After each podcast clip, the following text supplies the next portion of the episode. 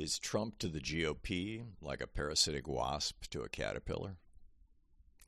Last night's Republican debate wasn't encouraging. Trump's hold on the GOP appears stronger than ever. In Robert Hubbell's excellent Today's Edition newsletter on Substack, he made the point yesterday that Trump's relationship to the GOP is like that of one of those parasitic wasps that puts an egg into a caterpillar or a spider, and when the wasp larva hatches, it eats its host, leaving behind only a husk. I'd take the metaphor a step farther. There's a fungus, cordyceps, that infects ants and seizes control of their brains to alter their behavior to the fungus's advantage. Another example is the toxoplasma parasite that's often spread by cats. When mice are infected with the parasite, they no longer fear the smell of cats and sometimes even want to play with them, thus becoming easy prey. Scientists call it fatal attraction. What Trump has done to the GOP is really quite impressive, worthy of either cordyceps or toxoplasma. And frankly, it's amazing that they didn't even see it coming or try to stop him. More on that in a moment. A registered Democrat and donor to the Democratic Party his entire life, Trump appropriated much of Bernie Sanders' platform in 2016 to ingratiate himself with working class Americans.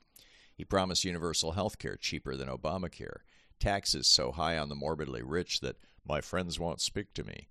He said he would bring America's factories back home from overseas and pledged to strengthen and expand Social Security and Medicare. All, it turns out, were lies, although most in his base believe to this day that he did or nearly did all those things. Having used Bernie's policy positions and a healthy dose of dog whistle racism, essential for the Republican base, to win office in 2016, he proceeded to step into, take over, and then, like cordyceps or toxoplasma, alter top to bottom the behavior of the GOP. Trump's no idiot. He saw how the GOP was weakened, first by the Nixon scandals, then by Reagan's neoliberalism that gutted the middle class, then by Bush and Cheney lying us into two unnecessary and illegal wars. The party was in a state of crisis when the nation elected our fir- country's first black president, which gave Trump his opening. Fifty years earlier, Nixon had injected the first egg of racism and white supremacy into the GOP with his silent majority and war on drugs. The former was an explicit shout out to white racists abandoned by the Democrats in 1964 1965 when LBJ pushed through and signed the Civil Rights and Voting Rights Acts, the latter an explicit technique to disrupt the civil rights and anti war movements. Abandoning all subtlety, Nixon called it his Southern strategy. A decade later, Reagan pulled Southern racists even deeper into the GOP by kicking off his 1980 election campaign with a speech about states' rights to an all white audience at an obscure Mississippi County fair near the site where three civil rights workers were brutally slaughtered in June of 1964. While most Americans and all major American newspapers and TV networks missed the significance of the event, Southerners heard the whistle loud and clear. Reagan amplified it with his welfare queen comments and his sympathy for white people offended by a strapping young buck using food stamps to buy a T-bone steak while you are waiting in line to buy a hamburger. With the ground laid by Nixon and Reagan, that singular event of Obama's presidency gave Trump the lever he needed to inject the larvae of his sociopathy into the moribund GOP. He began with his claim that Obama wasn't even a U.S. citizen but had been born in Kenya, as clear a reference to race as his assertion earlier this week that the black prosecutor Fani Willis and black judge Tanya Chutkan are both riggers.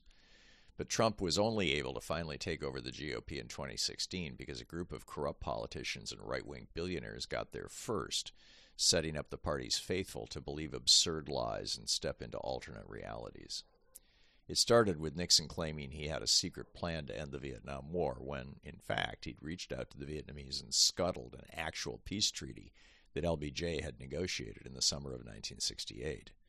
When President Johnson called Republican Senator Everett Dirksen to tell uh, him about it just days before the election, Dirksen accused Nixon of treason. Reagan then convinced American America's Republican voters that if they just cut taxes on the morbidly rich, prosperity would trickle down to average middle class people because it would unleash the job creators. His cutting the top tax bracket from 74% to 27% unleashed them all right. It unleashed them to buy thousands of politicians, along with more radio stations, TV stations, newspapers, yachts, mansions, and even to build their own spaceships.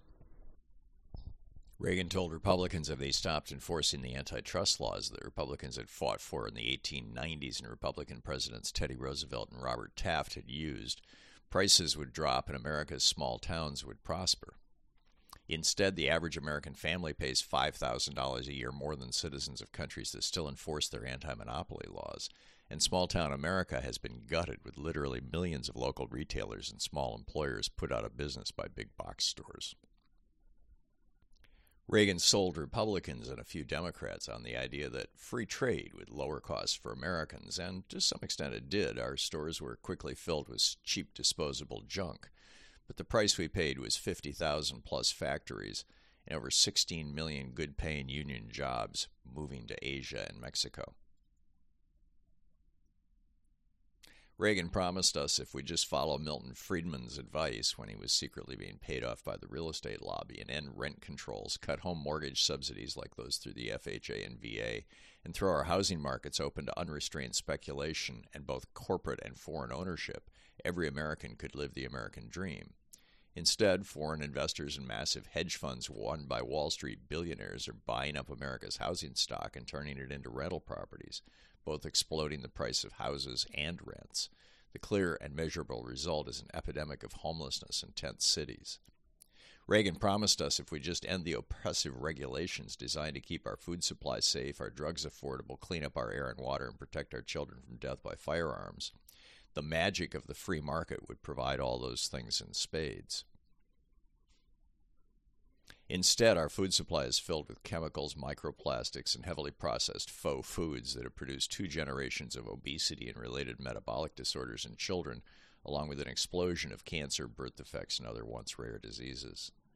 Reagan promised us if we'd just stop funding public schools and stop teaching civics and instead direct that money to private for profit or church run voucher and charter schools, it would grow the levels of literacy, civic engagement, and healthy political dialogue. Instead, about half of all American adults can't read a book written at an eighth grade level, according to the U.S. Department of Education and the National Institutes of Literacy. Only 39% of Americans can name all three branches of government, leaving our, gov- leaving our nation vulnerable to racist white nationalists and fascists wanting to transform the democratic experiment our founders began with our American Republic. The next Republican president, George W. Bush, nakedly lied to America about the threat presented by Saddam Hussein in Iraq to justify a war that cost our nation dearly in both blood and treasure, just enriching the fail- failing Halliburton, former CEO Dick Cheney, and other oil companies in Bush and Cheney's orbit. Bush also pushed through a plan to clear cut forests he called the Healthy Forests Initiative and a plan to deregulate pollution controls he called the Clear Skies legislation. By 2010, Republican voters were primed to believe pretty much anything party politicians told them. That was the year the billionaires got really busy uh, taking control of the party's base. They started by funding the Tea Party, theoretically a response to President Obama's effort to provide affordable health care for all Americans.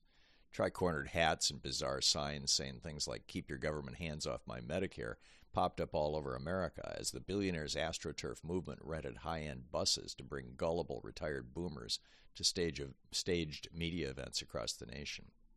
That morphed into the Freedom Agenda, branding everything in sight with the word.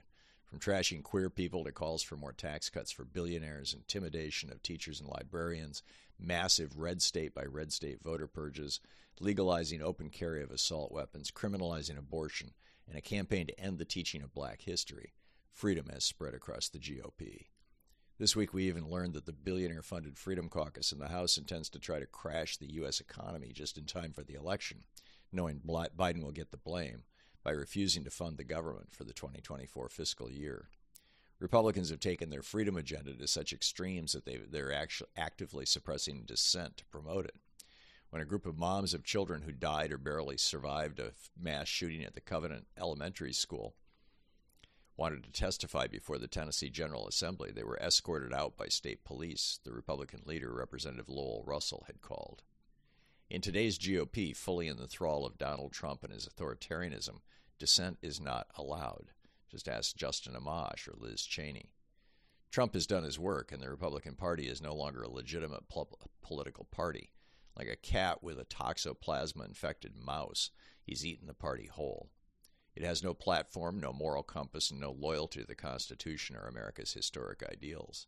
Instead, it does whatever the billionaires who own it tell it to do, with the authority given them by five Republicans on the Supreme Court who legalized political bribery in Citizens United. This grift, started by Richard Nixon's treason and lies and exploited over the years by the morbidly rich, has now so completely absorbed the party that it's hard to see it returning to the conservative but willing to compromise entity it was during the Eisenhower presidency. Hell, most Republican voters today don't even remember Eisenhower, much less venerate him. As the esteemed Republican activist and constitutional scholar J. Michael Luttig told CNN a few weeks ago, quote, a political party is a collection and assemblage of individuals who share a set of beliefs and principles and policy views about the United States of America. Today, there is no such shared set of beliefs and values and principles, or even policy views, within the Republic as within the Republican Party for America. Mourning the loss of the party he was once proud to be part of, Luttig added, American democracy simply does cannot function without two equally healthy and equally strong political parties. So today, in my view, there is no Republican Party to con- counter the Democratic Party in the country. And for that reason, American democracy is in grave peril. A return to some semblance of normalcy in the GOP is essential to restoring a normal functioning go- government to our nation, as Luttig points out. Odds are, however, it's first going to take a widespread destruction of that party, provoked by huge Democratic wins in 2024, to come about. And given the bizarre spectacle we witnessed in in the Republican presidential debate, that can't come soon enough.